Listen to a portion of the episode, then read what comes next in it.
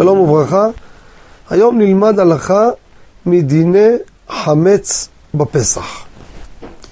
קרה מקרה, ולי זה קרה, וזה קורה, אדם באמצע החג מצא חמץ. פתאום הבן שלו בא, צועק לו, אבא, הנה, מצאתי שקית ביסלי במגירה של הנעליים. ילד קטן, לקח את זה מהמשלוחי מנות, יחביא את זה שם במגירה. פתאום שלף את זה. אדם פתאום פותח את הארון, מגלה שם איזה עוגה. מה עליו לעשות?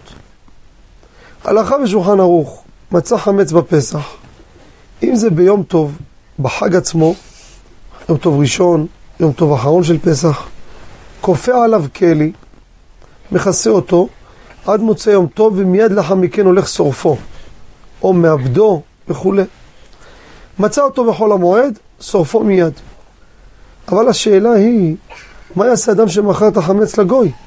האם הוא יוכל לשרוף? הרי זה לא שלו, הוא מכר את החמץ. לכאורה, אם הוא ישרוף, הוא סותר את המכירה. אבל הלכה למעשה, נכון שמכרנו חמץ, אבל יש הסכמת הגוי שהמכירה מתבצעת לפי כל כללי ההלכה. ואם בהלכה מצאת חמץ שלא תוכנן, לא חמץ ששמרת אותו בארון המיוחד למכירת חמץ, על זה לא דיברתי, ודאי שלא ייגע בו.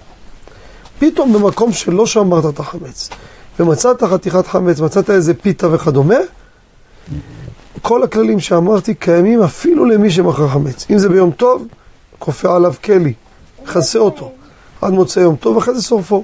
אם זה חול המועד, שורפו או מעבדו, וקיים בזה את ההלכה.